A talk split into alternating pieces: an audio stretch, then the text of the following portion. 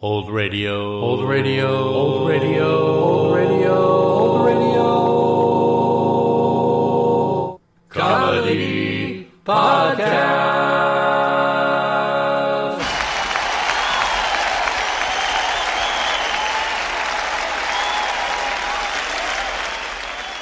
Welcome to episode seventy-six of season four of the Old Radio Comedy Podcast. One of the earliest and most successful, not to mention longest-running, situation comedies of radio was Fibber McGee and Molly. Husband and wife comedy team Jim and Marian Jordan from Peoria, Illinois, got their radio start on their own show, Smackout, on W E N R in Chicago in nineteen thirty-one. This led to them conceiving of their next show, Fibber McGee and Molly, which became a smash success and went national on N B C Radio on April sixteenth, nineteen thirty-five. The show set the standard over the next decade for how studio sitcoms were created and run, including live orchestras, formatting, studio audiences, and rehearsals. Marian took a protracted leave from the show from nineteen thirty-seven to nineteen thirty-nine to deal with her alcoholism, and during this time the show was renamed Fibber McGee and Company, with stories working around her absence. During this period, Jim closed each show by saying, "Good night, Molly," as an indirect salutation to his wife at home, until the F C C ordered him to stop. After his protesting this decision, they allowed him to resume. The show made it into four films, two television shows, one which never made it past the planning stages, and the other which only lasted for one season. The radio show ended in nineteen fifty-nine. Now sit back and enjoy the October twenty-fourth, nineteen forty-four, and May twenty-second, nineteen fifty-one broadcasts of Fibber McGee and Molly. The Johnson Wax program with Fibber McGee and Molly.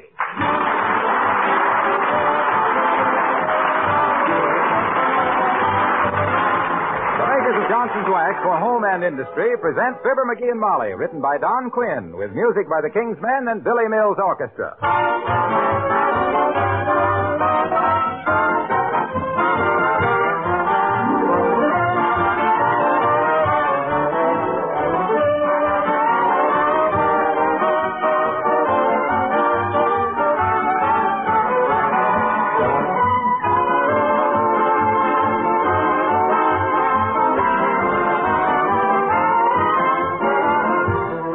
Probably no floor in your home gets as much traffic as your kitchen linoleum. And besides that, things get spilled on it quite often. So there are two reasons why Johnson's Self-Polishing Glow Coat gets such a friendly welcome in most homes. Glow Coat gives linoleum protection against dirt and wear. In fact, its regular use makes linoleum last six to ten times longer. And the glow-coated floor is very easy to keep clean and sparkling because dirt can't penetrate into the surface.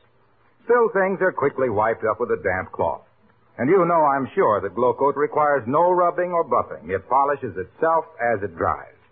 If you have any linoleum surfaces that are not protected, give them a beauty treatment with Johnson's Self-Polishing Glow Coat.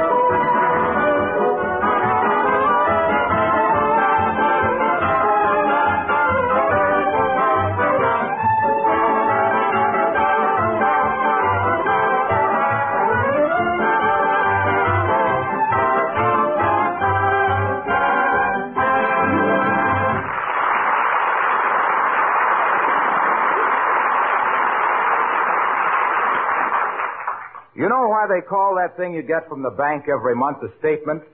Because that's exactly what it is. It isn't a question or a suggestion or a friendly comment. It's a statement, and you'll take it and like it. Unless, of course, you're Fibber McGee of Fibber McGee and Molly.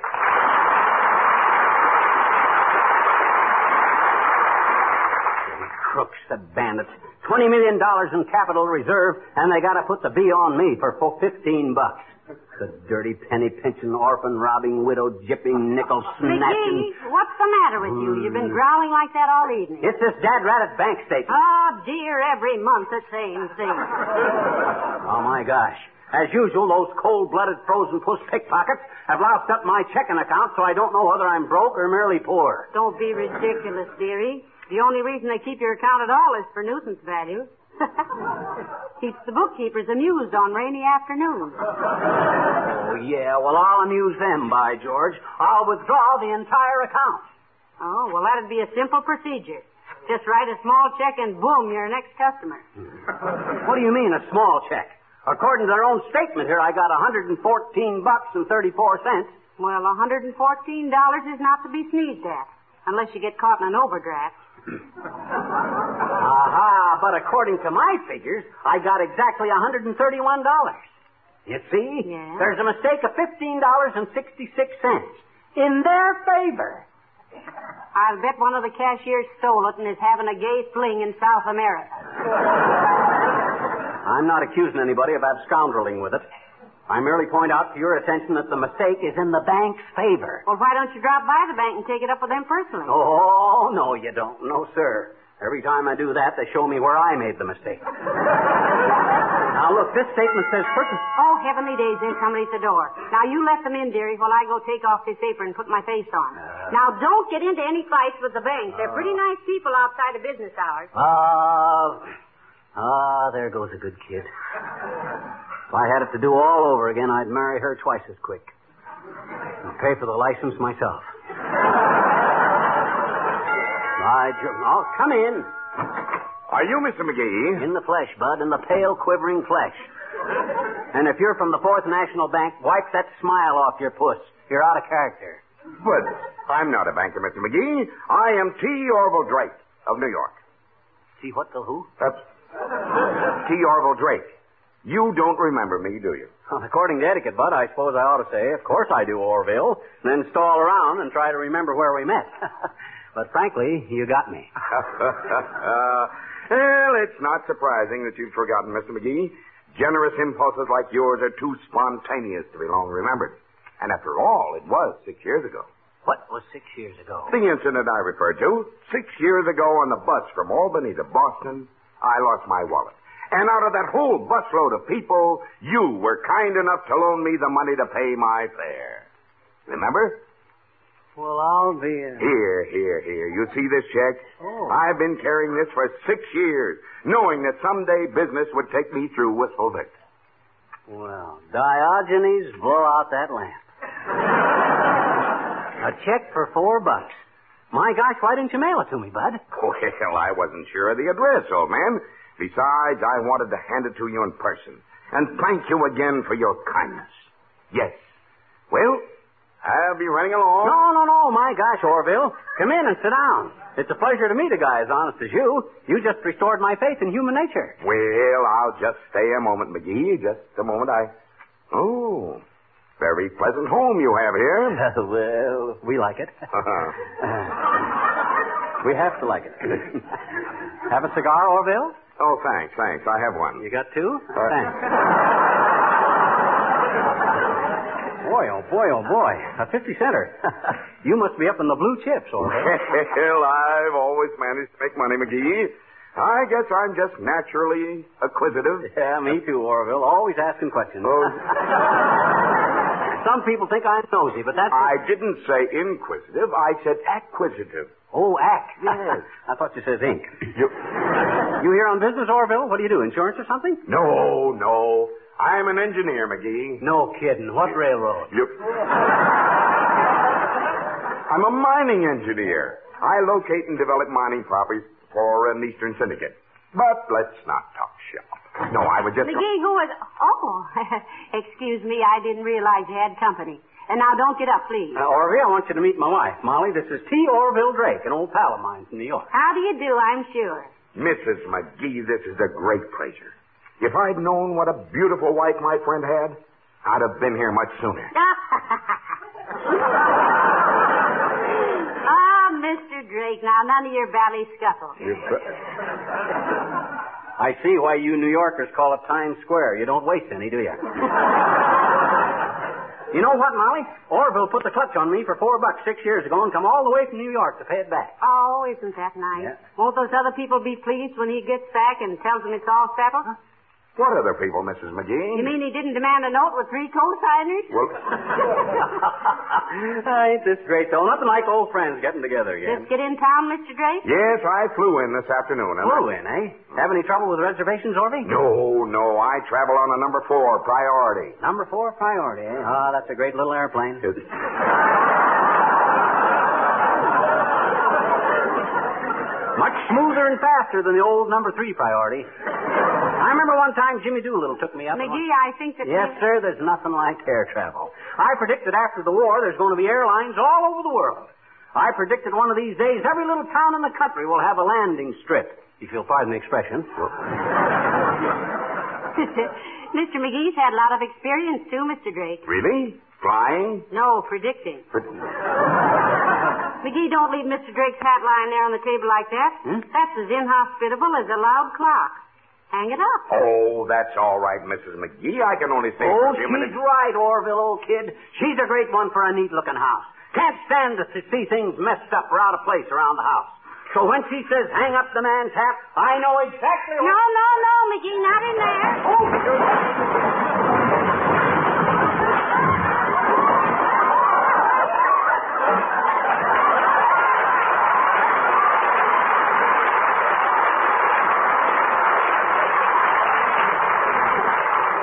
he wasn't expecting company, Orville.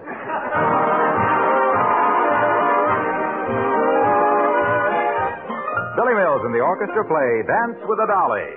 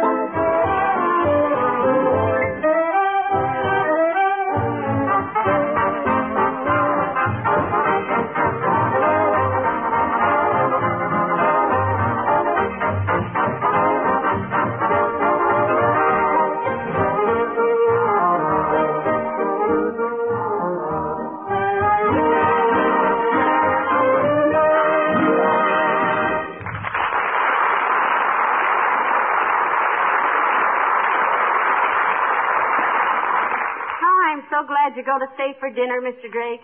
It won't be very fancy, though. I hope you like Irish stew. Oh, I'm very fond of Irish stew, and I certainly hope you people will come and visit me in New York sometime. I'd like to return this hospitality. Oh, I'd love to come to New York, Mister Drake.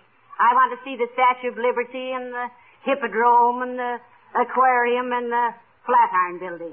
Flatiron Building? My gosh, Molly, you're way out of date. There's a hundred buildings taller than the Flatiron Building. I don't want to see the building. I want to buy a flatiron. You know, it's getting so terribly... Oh, hello, Alice. Come in, dear. Oh, excuse me. I didn't know you had company, Missus McGee. Hiya, Pop. Hello, Alice. Orville, this is our boarder, Miss Darling. Alice, this is T. Orville Drake, old pal of mine from New York. Hello, Mister Drake. How do you do, Miss Darling? Any relation to the Westchester Darling? Oh, creepers, it could be, Mister Drake. Though my cousin Chester didn't go west, he went south. He... Uh, with eight thousand dollars that belonged to some... Oh. um, Missus McGee, did Harold Bach call me on the phone? No, he didn't, Alice. You only got calls from Maury Needham and uh, Jeff Lewis and Mel Brorby. Are you expecting a call from Harold Bach, Alice? Yes, a nasty little double-crosser. You know what he did, Pop? What did he do, Alice? Well, he stood me up last night. Mm. Here I sat with my best face on and a new dress that would make a hermit come down from the hills. And I waited and waited and waited, and Harold never did show up. I think I was pretty uncalled for. Well, come to New York sometime, Miss Darling. I assure you, you'll not be kept waiting. Oh, gee, thanks, Mister Gander, but... Drake, Alice. Oh, well, thanks, Mister Drake. I hope I can come to New York sometime. I've always wanted to go to the Stork Club and watch them feed the columnists. Well, look, Pop, if Harold calls, will you give him a message for me? Sure, kid. What's the message, Alice? Just give him the Alice Darling curse. May he run out of cigarettes while changing tires in his tuxedo after a blowout on a rainy night ten miles from a filling station. Goodbye, Mister Drake.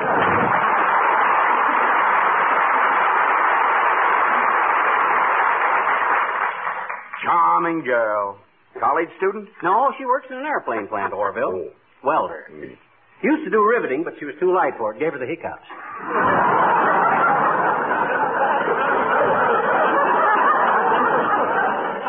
She's what Alexander Graham Bell had in mind when he invented the telephone, Mister Drake. Well, it's nice to be young, if you're strong enough to stand it. Yeah, yeah I get quite a kick out of talking to her boyfriends. A lot of them are servicemen, and I'm a veterinarian from the last war myself, so I... No, dearie, you mean uh, veteran. I don't mean any such a thing. A veteran is a guy that don't eat meat. No, no, no, that's a vegetarian, McGee. Oh, now, don't give me that, Orville. I know what a vegetarian is. That's anybody that's eighty years old. Ah, oh, you're thinking of octogenarian, sweetheart. Go on, an octogenarian is a devilfish. No, no, no, that's an octopus. Well, then then what's a veterinarian? That's a man who doctors horses. And mules? Yes. That's what I was in the last war. I was an orphan. Well, you see, I guess I know what I'm talking about. Oh, folks, how's everything? Oh, uh, excuse me. Come on in, Mister Wilcox. This is Mister Drake from New York. Orville, this is Harlow Wilcox, the personality kid, with his feet on the ground and his mind on the linoleum. Glad to... Well, Mister Wilcox, I'm glad to know you. You know, that name is very familiar.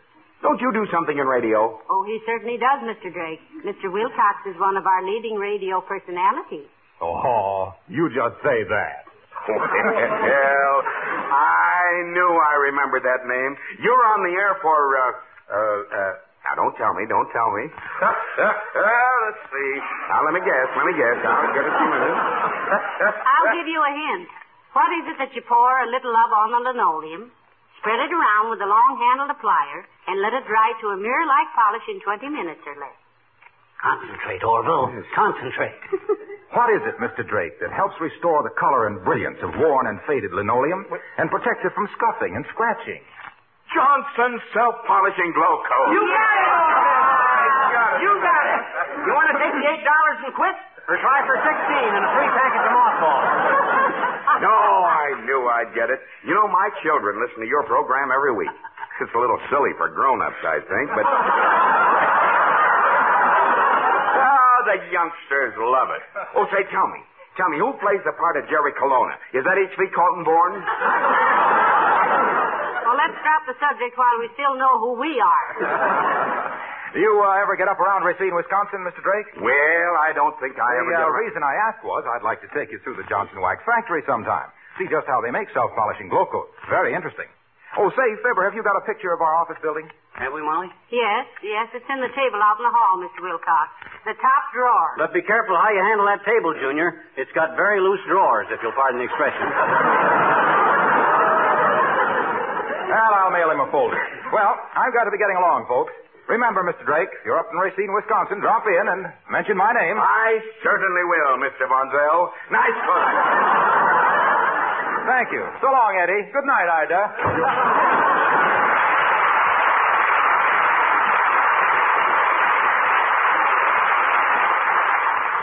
That ends a thoroughly confusing few moments. Yeah. Dinner should be ready in just a little while, boys.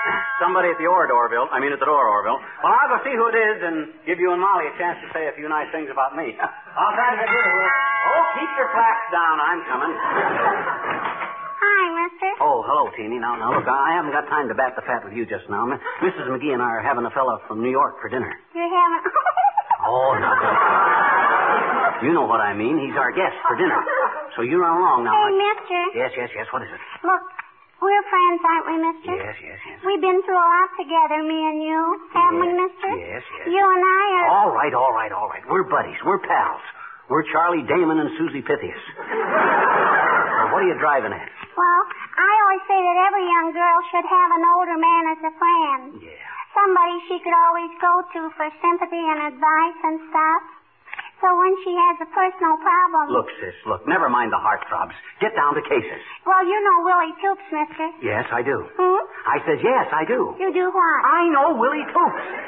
Gee, so do I. Gee whiz, I'm glad you mentioned him, mister, on account he's my problem. Now, wait a minute, sis. I haven't got time to stand out here on the stoop and act like one. Just uh, listen to a lot of childish matter. Oh. Oh. Now, stop that bawling. Cut it out. I didn't mean to be impatient, but after all, I, I got a guest waiting for me inside. So as I was... I guess you don't like little children, I bet you. Oh, now I do, too. I love little children. I think they're the cutest people of their age that there is. What's biting you? Well, suppose you were a young girl like me, and she had a boyfriend like maybe Willie, too, and he had a slingshot. And the little girl bet the little boy ten cents he couldn't break somebody's garage window with one shot. Yeah. And he did. And gee, the window cost a dollar and a half to get it fixed. And the little girl is in an awful jam. And if you were the young girl's friend, what would you advise her to do, mister? Hmm. I'd advise her to go tell her father the whole story. Take her beating and tap him for a dollar sixty. Now, if you'll excuse me... I thought you'd help me. Oh. Gee, I thought we were friends. Oh, my gosh. Cut it out, sis. Cut it out. Here. Here's a dollar sixty. Now go square yourself. Whose garage window was it? Yours. Hmm? Okay, Willie, go ahead. Gee, he did it. Hey, what was one shot?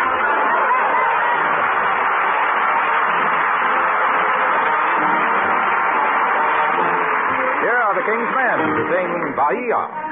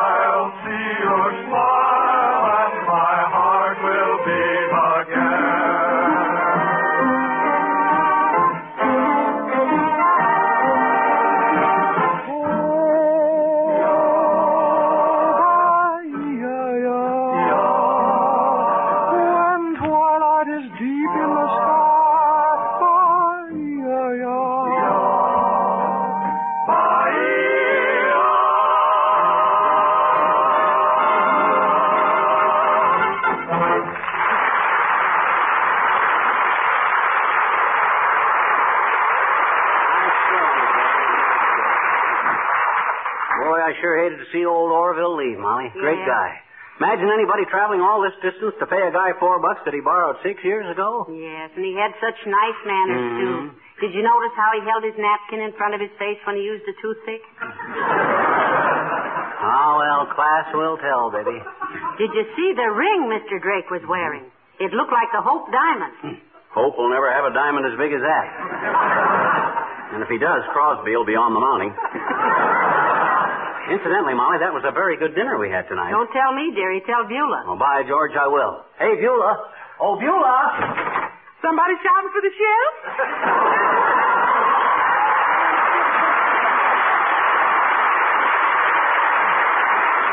Yes, Beulah, Mister McGee wanted to tell you what a nice dinner that was. No kidding, Beulah. That was as fine a flock of food as ever flung a fang into. I'm so glad you enjoyed it, folks. Much rather cook for grown-ups than for children like I do the last place I worked. Why, Beulah? Oh, I don't know, ma'am. Big folks enjoy eating mold, seems as if. Somebody else can toast the tasties for the tiny sauce. I'd rather whip up a middle-aged spread. Ah, well, it was great stuff, Beulah. That Irish stew was so good, I was thinking of doubling your salary, if you don't mind a bad pun. If anybody does, I'm out of business. Oh, it really was a grand dinner, Beulah. Oh, now, folks, you're going to embarrass me. You know how I am. I'd rather have a little praise now and then than a raise and say, Beulah, what is you saying? Uh, Beulah, did you say you were going to take Friday off this week? Yes, ma'am. If it ain't going to disaccommodate anybody. Not at all, Beulah. This is some special occasion? Yes, it is. Hmm. Friday is Navy Day, and I got a brother going to be here on furlough. You got a brother in the Navy, Beulah? Yes, ma'am. Mighty fine boy, too. He got a medal for saving three sailors' lives at Pearl Harbor. Boy, that's wonderful. Well, the whole Navy is wonderful, Mister McGee. They're really in their pitching. And it sure burns men like my brother up when folks talk about celebrating the end of the war when Germany give up. He says it's like burning the goalpost at the end of the first half. And he says we still got a long time war on our hands licking them Jappies, and anybody that quits fighting or working now is just no account trash. Well, you're really proud of your brother, aren't you, Bill? Proud of all of them, ma'am. Every time I walk down the street and I see a boy in that little old blue uniform, I say to myself, I say, love that man.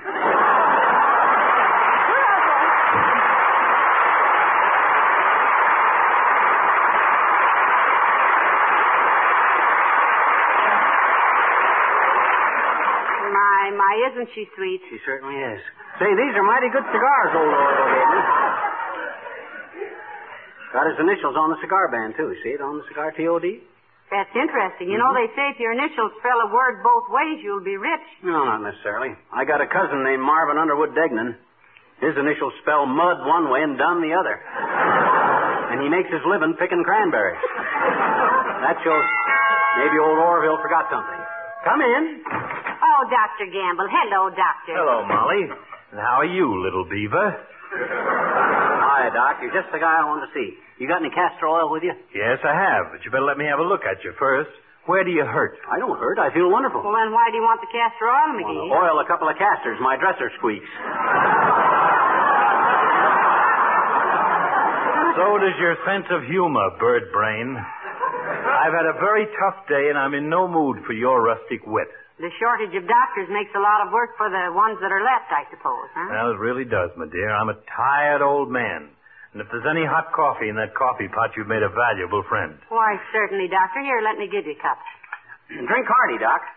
Not that coffee will do much for that permanent sleepy look of yours. Thanks. And this permanent sleepy look of mine is probably due to the fact that I'm permanently sleepy. I get up five times a night to drive around town and tell other people to stay in bed for two weeks. See, so you had company tonight. Yes, we did, Doctor. How on earth did you know? Extra coffee cup. Elementary deduction. Every doctor's more or less of a detective, you know. Well, tell us more, Ellery, you big phony. All right. He had plenty of money, too. Because you're smoking a fifty-cent cigar, and you never paid more than two and a half cents for one in your life. I'd offer you one, Doc, but they're a little rich for you. Besides, this is the last one. Mm. I'm sorry you weren't here to meet Orville, the first completely honest man I ever met in my life. He really is, Doctor. You know, it seems McGee paid his fare on a bus some six years ago, and he made a special trip to Wistful Vista to pay it back. Ain't that wonderful, Doc? No, it doesn't make sense psychologically. What do you mean, Doctor? It violates all the basic principles of human behavior. It's eccentric and therefore subject to suspicion. There you go, you cynical old septic. A guy can't even do a decent thing in this life, but what you have to tear his reputation apart. Well, my gosh, you wouldn't even sell me three shares of his tungsten mine without telling me it might be no good. Three shares of what? Mining stock. Only paid thirty-five bucks a share for it, oh, too. Oh, you didn't tell me. I see.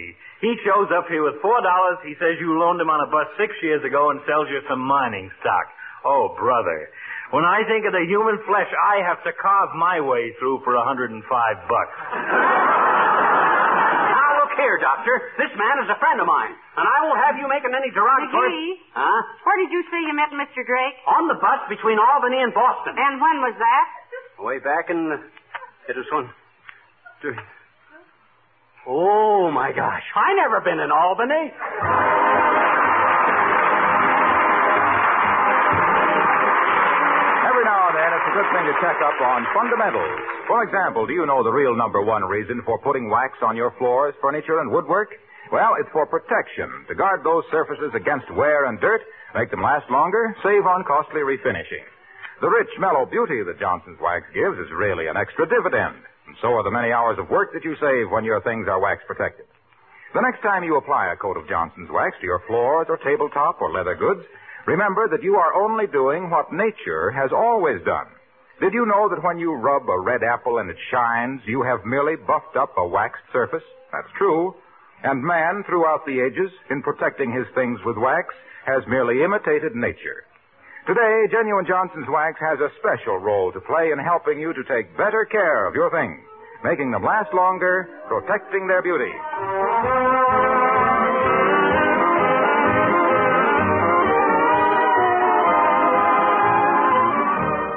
Oh, what a chump I am. What a fool. Oh, stop worrying, McGee. Everybody gets taken in by a sharpshooter at some time in their life. That don't worry me. It's that check I gave the guy for this mining stock. Well, heavenly days, silly. Stop payment on it. I can't. Why not? Well, my pen ran dry when I was making it out, and we got to talking, and I never did sign it. How can I ask the bank to stop payment on a check that's no good? What can I say? Good night. Huh? Oh, good night. Good night, all.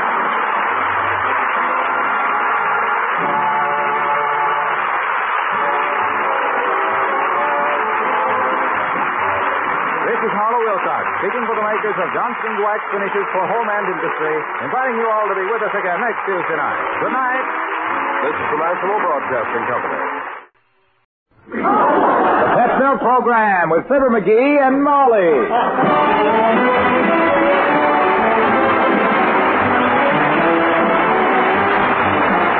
The first evaporated milk, Pet Milk, presents Fibber McGee and Molly with Bill Thompson, Gail Gordon, Dick LeGrand, Cliff Arquette, Ken Christie, Peggy Knutson, and me, Harlow Wilcox. The show is written by Don Quinn and Phil Leslie and directed by Max Hutto with music by the Kingsmen and Billy Mills Orchestra.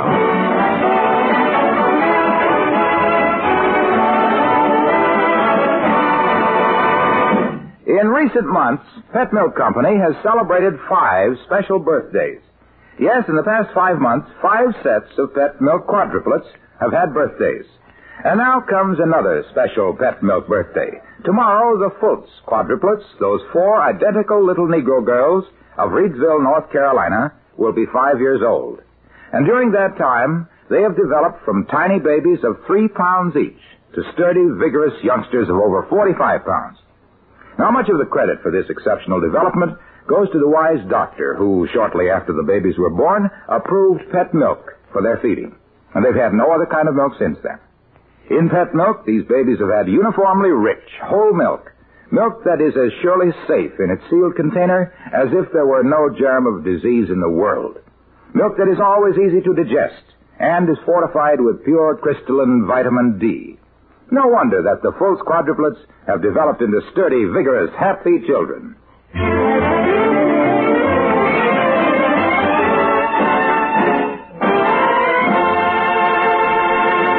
If a fellow had his wife in his car and was taking her to Kramer's drugstore at Fourteenth and Oak for a soda, would you say he was driving her to drink? Oh, you wouldn't. Well, anyway, here they are in the car, Fibber McGee and Molly.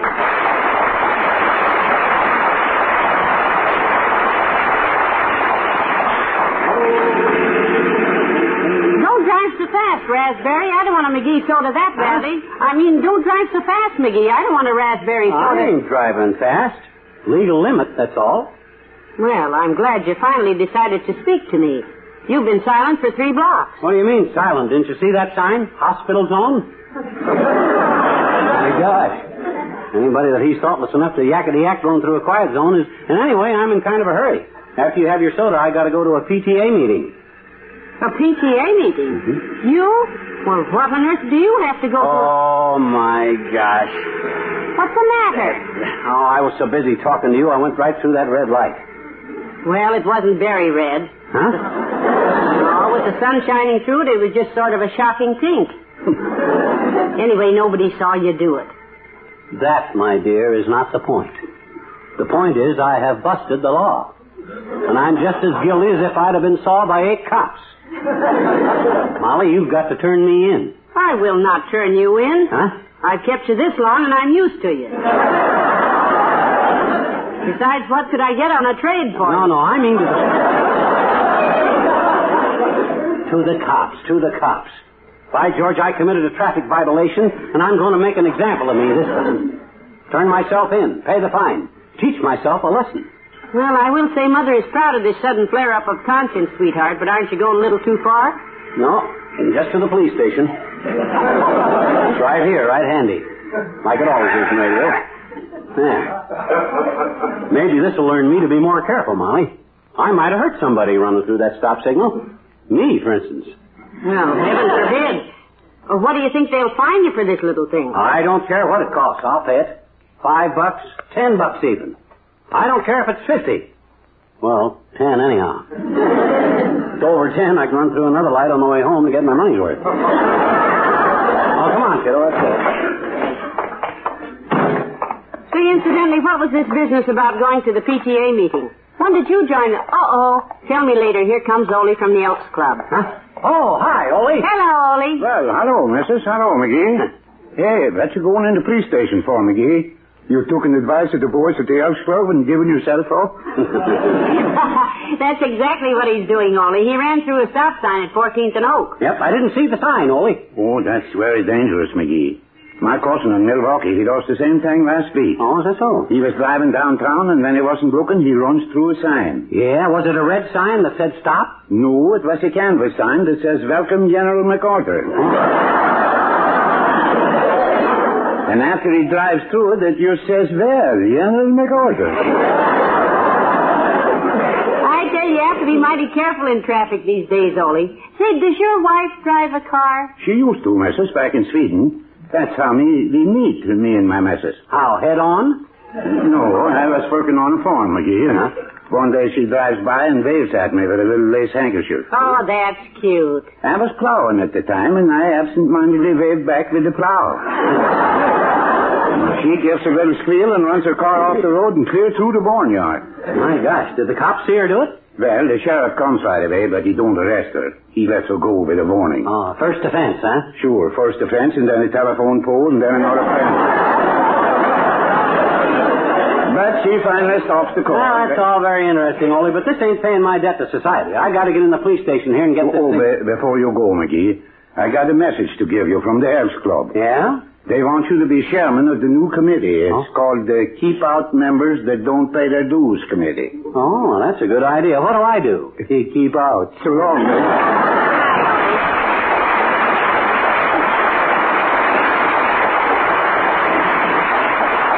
Well, come on, Molly. I want to pay my fine here and clear my conscience so I can... Uh, hey, Bud, uh, you the chief? Wait till I look at this badge on my cap here. Yeah, that's what it says, Chief of Police. What can I do for you, mister? Well, he has a confession to make, Chief. He's been a bad boy. Smoking behind the barn again, Sonny? Nope, I run through a stoplight at fourteenth and Oak, Chief, on account of I didn't see it. But I realized right away... All right, just take your ticket to the traffic violation window on the second floor. I ain't got a ticket. Nobody's seen me do it. What? What are you doing here? Well, this may surprise you, Chief. It did me, but he's just honest, that's all. Yep. I busted the law. Inadvertently, of course, and I'm ready to make a full confession. How much I owe you? Holy smoke, let me get this straight. Huh? You run a red light, nobody saw you, you come in here to rat on yourself. Yep. Hey, Eddie, did you hear that? I can't believe it, Chief. Congratulations, mister. McGee's the name, Fibber McGee. I'd like to shake your hand, McGee. Oh, go ahead. Shucks, it was nothing that any red-blooded American boy wouldn't have done. It's something no red-blooded American boy has done in all my thirty years as a cop. Thanks for brightening my day, McGee. I wish I could take your ten dollars, but thanks anyhow. I can't find you. What do you mean you can't find me? There's a law, ain't there? I busted, didn't I? But you see... I confess. I'm guilty. What do you want me to do? Take the third degree? No, no, no, but we can't... Well, it's not stolen. Take my ten bucks and give me a receipt. What? Give him ten bucks, Molly. What? Oh. There you are, sir. Look, lady, this is very honest of your husband. We appreciate it. But the law is very plain. We can't arrest a man unless somebody sees the crime committed. Nobody saw him? Oh, so... yeah, somebody saw him. I saw him. You betcha. That's no good, McGee. Hmm? Wife can't testify against her husband. Now, I'm a little busy here, so if you'll just... Oh, you're trying to give me the rouse, eh? Well, by George, I know my rights. I'm a taxpayer and a criminal. And I got a right to pay my rights.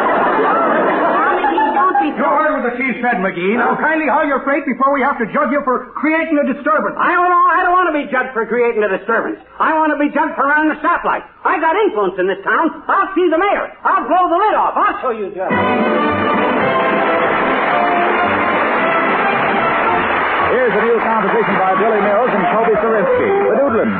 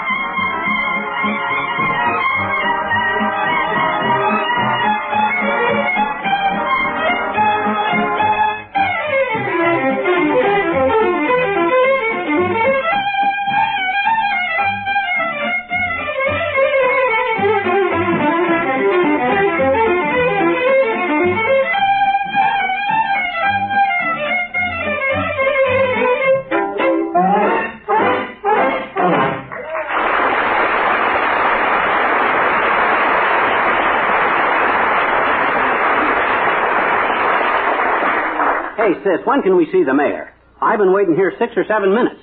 And by George... What was the name, sir? La Trivia. My goodness, you ought to know the name of the mayor. I didn't mean the mayor's name, madam. I mean this gentleman here. What gentleman? Oh, me. well, I, I'm Fibber McGee, sis. And I want to see the mayor. I want to correct the horrible case of misjustice. Just a moment, sir. I'll see if he can give you a minute. Good. Yes, Miss Doberman? A gentleman to see you, Mister Mayor. He says it's urgent. Who is it? A Mister McGraw. Tell Mister McGraw to come right in. Tell him it ain't McGraw. It's McGee. The name is McGee, Mister Mayor. Oh, well, tell Mister McGee I'm out. In that case, I'll be McGraw. Come on, Molly. Just a minute, sir. You can't go in there. Hi, La Trivia. Remember us, Mister Mayor? Mister and Missus Fibber McGraw? oh, yes, yes. I didn't realize who... if I'd known you were with him, I... Uh, well, sit down. Thanks, Cecilia. Now, here's the situation. I was trying to... Uh, oh, excuse me. Uh, yes? Oh, yes, you have my speech ready for the dedication. Yes. Well, I have one correction. In paragraph seven, page two forty-five... strike out the phrase, the little red schoolhouse. Yes, make it the little red, white, and blue schoolhouse. These are sensitive days. Thank you, Mister Sherwood. Uh, now then, folks, you were... Uh... Heavenly days. Does your speech run two hundred forty-five pages? Yes, but it's on thick paper. Now then, uh, what was it, McGee? La Trivia, I want to correct the horrible instance of misjustice. I've just ran up against a fragrant case of non-prosecution. Flagrant, dearie, not fragrant. I mean fragrant. It smells. La Trivia, your police force is riddled with corruption. They won't persecute a guilty man. They won't fine a guy ten bucks if he comes involuntary and confesses to a legal violation. And do you realize... Wait, that you're wait, che- wait a minute. Let me get this straight. Mm-hmm. You tell me, Molly. Well, it's very simple, Mister Mayor. A, he ran through a red light. Yeah, you tell him.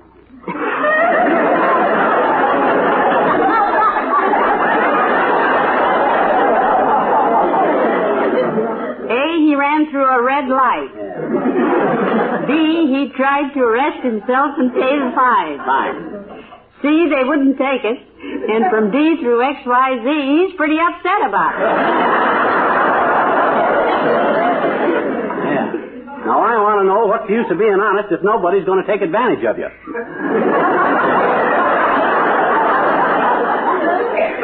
A good question, and one which rarely arises in politics. Look, McGee, you go back to the chief and tell him I sent you. Oh, swell. And when you get there, hand him this dollar bill. Huh? Oh, what's the dollar for, Mister Mayor? In politics, Molly, this is known as passing the buck.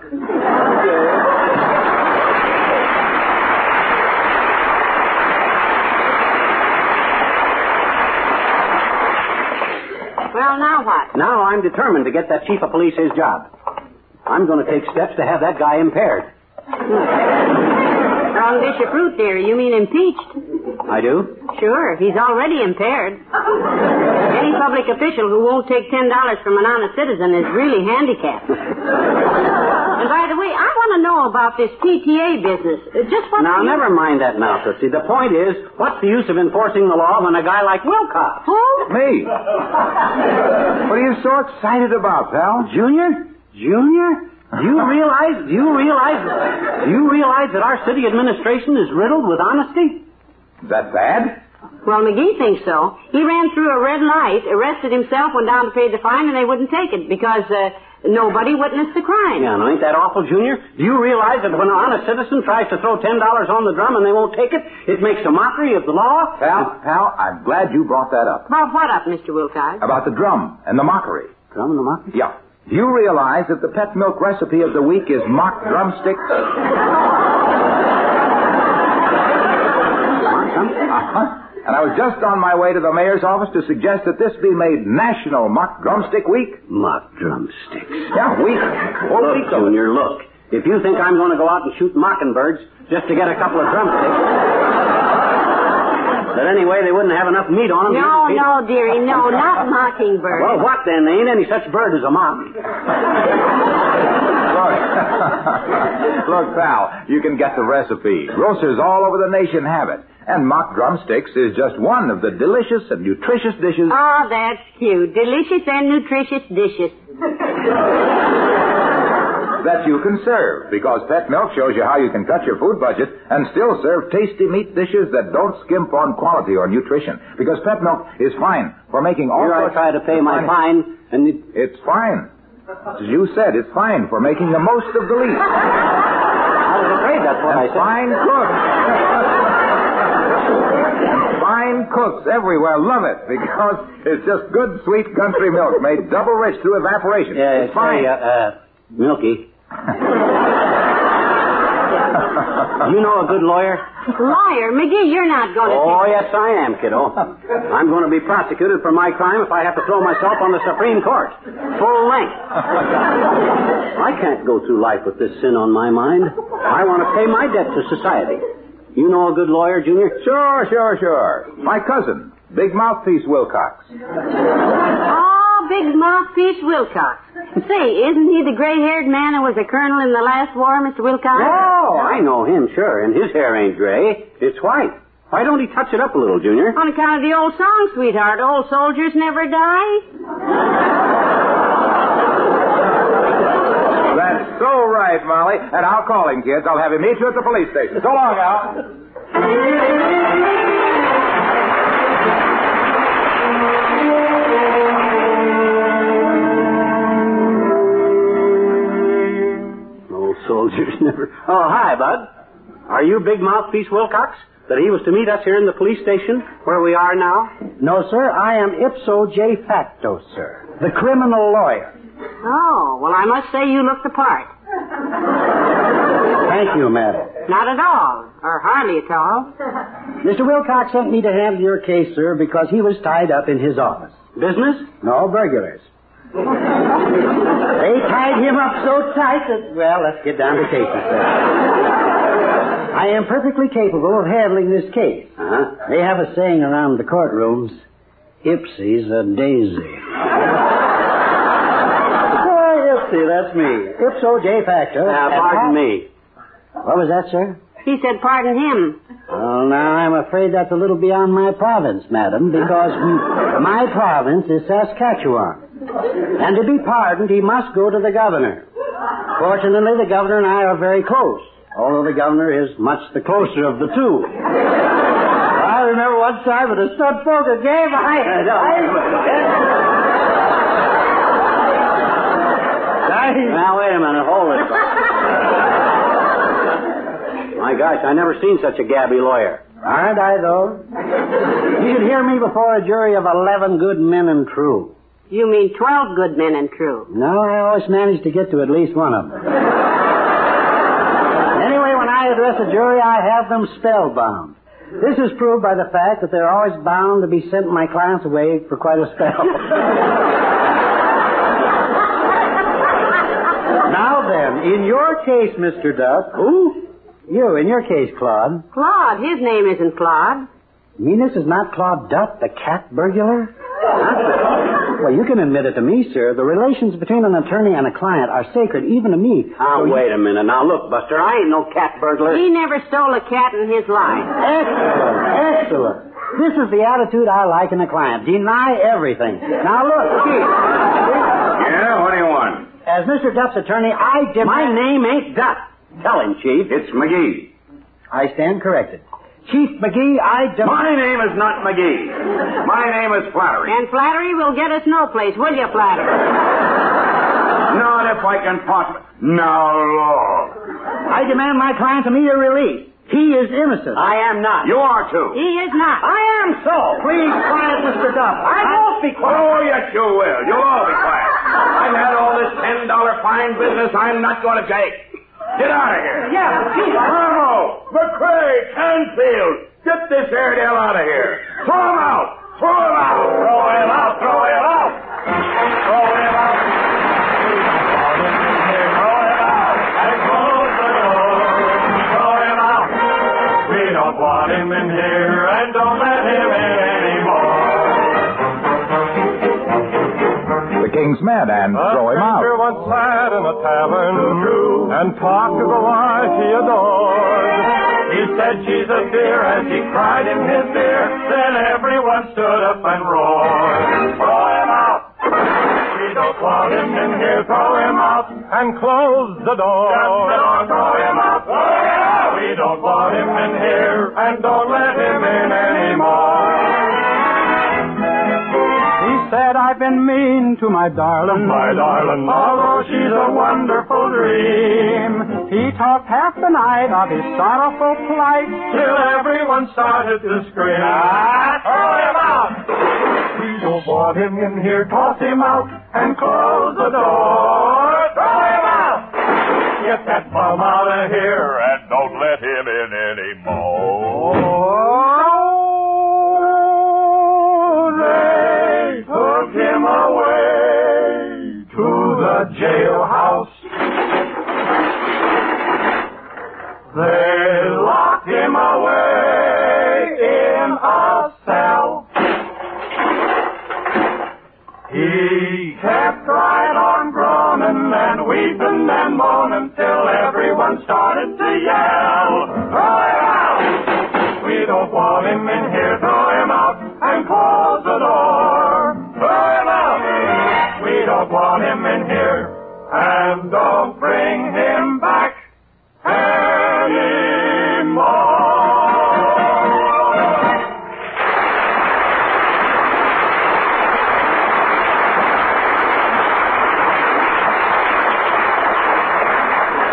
I ain't giving this thing up yet, kiddo. Some lawyer Wilcox sent me to. You don't know enough about law to spring an old sofa. Come on.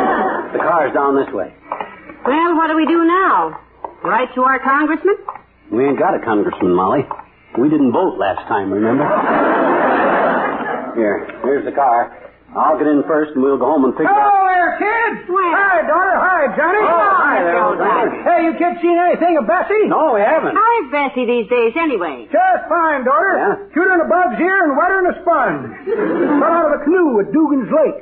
Yeah? You went canoeing, eh? Yep. Me and Bessie rented us a canoe and went fishing, Johnny. Oh, fine. All day long. Yesterday, it must have been pretty warm in the sun out there. Uh, I didn't sit in the sun, daughter. I sat in the shade. Of what?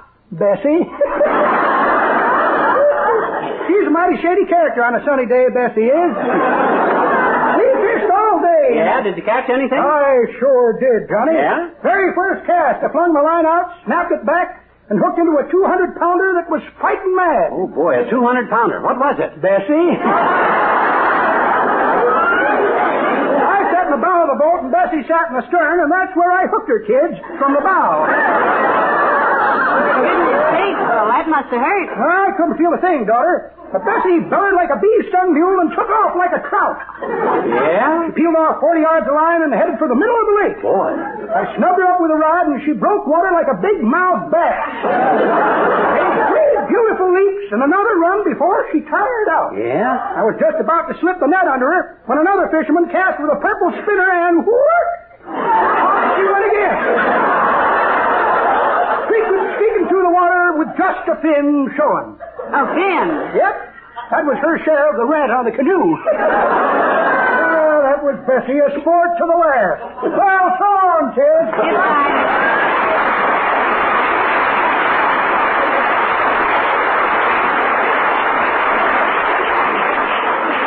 Well, I know one thing, Molly. From now on, I'm going to watch that police department like a hawk. If I can get anything on them guys... Well, careful, I'm... dearie, careful. Here comes a squad car right now. Yeah, look at them, the dirty crooks. Probably looking for some innocent citizen that hasn't done nothing. So they can arrest him while a confessed lawbreaker like me... Hey, hey, hey, them guys are running through that stop sign. Hey, they did a theft, McGee, but I suppose the police... Hey, hey, police! Hey, you guys in the police car! Stop! Police! Hey, stop! Oh, what are you going to do? I'm going to arrest them for going through a stoplight. You can't arrest anybody. I beg your pardon. Anybody can arrest anybody if they see a felony being committed, which I just did. Who hollered for the police? Who yelled at us? Oh, you again. Yes, me again. You went through a red light without stopping, Chief. Let me see your driver's license. Make it snappy. Well, uh, well uh, look, McGee, I'm sorry.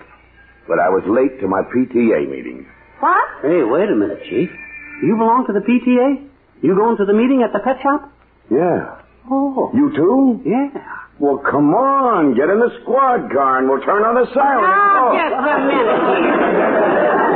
I want to know what this is all about. What's this about a P T A meeting at the pet shop? And why at the pet shop? Oh, I guess I never had a chance to tell you, Molly. A bunch of us guys, like the chief here, and some more guys, well, it's a humanitarian item. Yes, those poor little feathered creatures, yeah. Strangers in a strange land. Can't speak a word of English. Yeah. So we teach them. Teach who? Teach who what? The parrots. At the pet shop. We teach the parrots to talk English. We formed a club, the Parrot Teachers Association.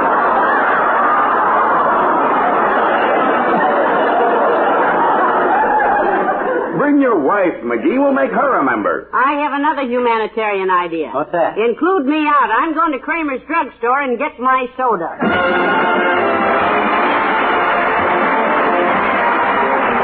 River and Molly return in a moment. Say, are you looking for ways to cut down on your food bill and still give your family the satisfying, nourishing meat dishes that mean so much? Well, then you'll certainly want to try Mary Lee Taylor's Pet Milk recipe for mock drumsticks. A top stove, one-dish dinner that's as nourishing as it is economical. This recipe is such a big favorite, it's now being featured in grocery stores from coast to coast. Look for it in your grocery store, right along with the display of Pet Milk. And remember, when you use Pet evaporated milk, it's easy to have extra good meals at lower cost for two reasons. One, Pet Milk is double rich milk, sweet country milk concentrated to double richness. And two, Pet Milk costs less generally than any other form of milk. Get a supply of Pet Milk at your grocer's tomorrow, and sometime soon treat your family to delicious mock drumsticks. Well,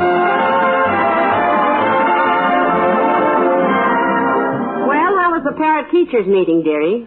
Constructive? Yeah, a lot of fun. A lot of them little pollies sure learn quick. I was teaching one of them to talk, and all of a sudden he cocks his eye at me and he says, "Hey, Bob, where's your feathers?" I sure had to think fast on that one. What did you say? I says, "I'm molten." And he says, "I'm glad to know you, Molten. I'm Smith." Yeah, it's great fun. Hey, I'm hungry. What can I get you? Oh, just a cracker. Good night. Good night, all.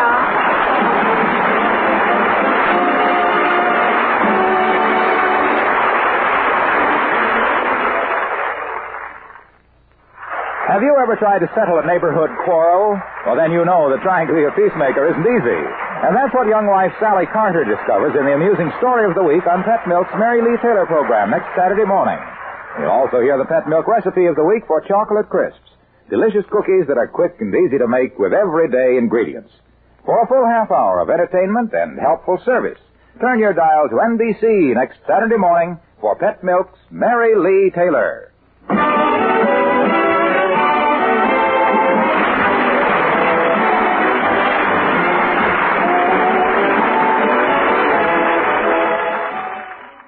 Be sure to tune in next time, my friends, for another classic comedy radio show. I'm Greg Fordyce. Thanks for listening.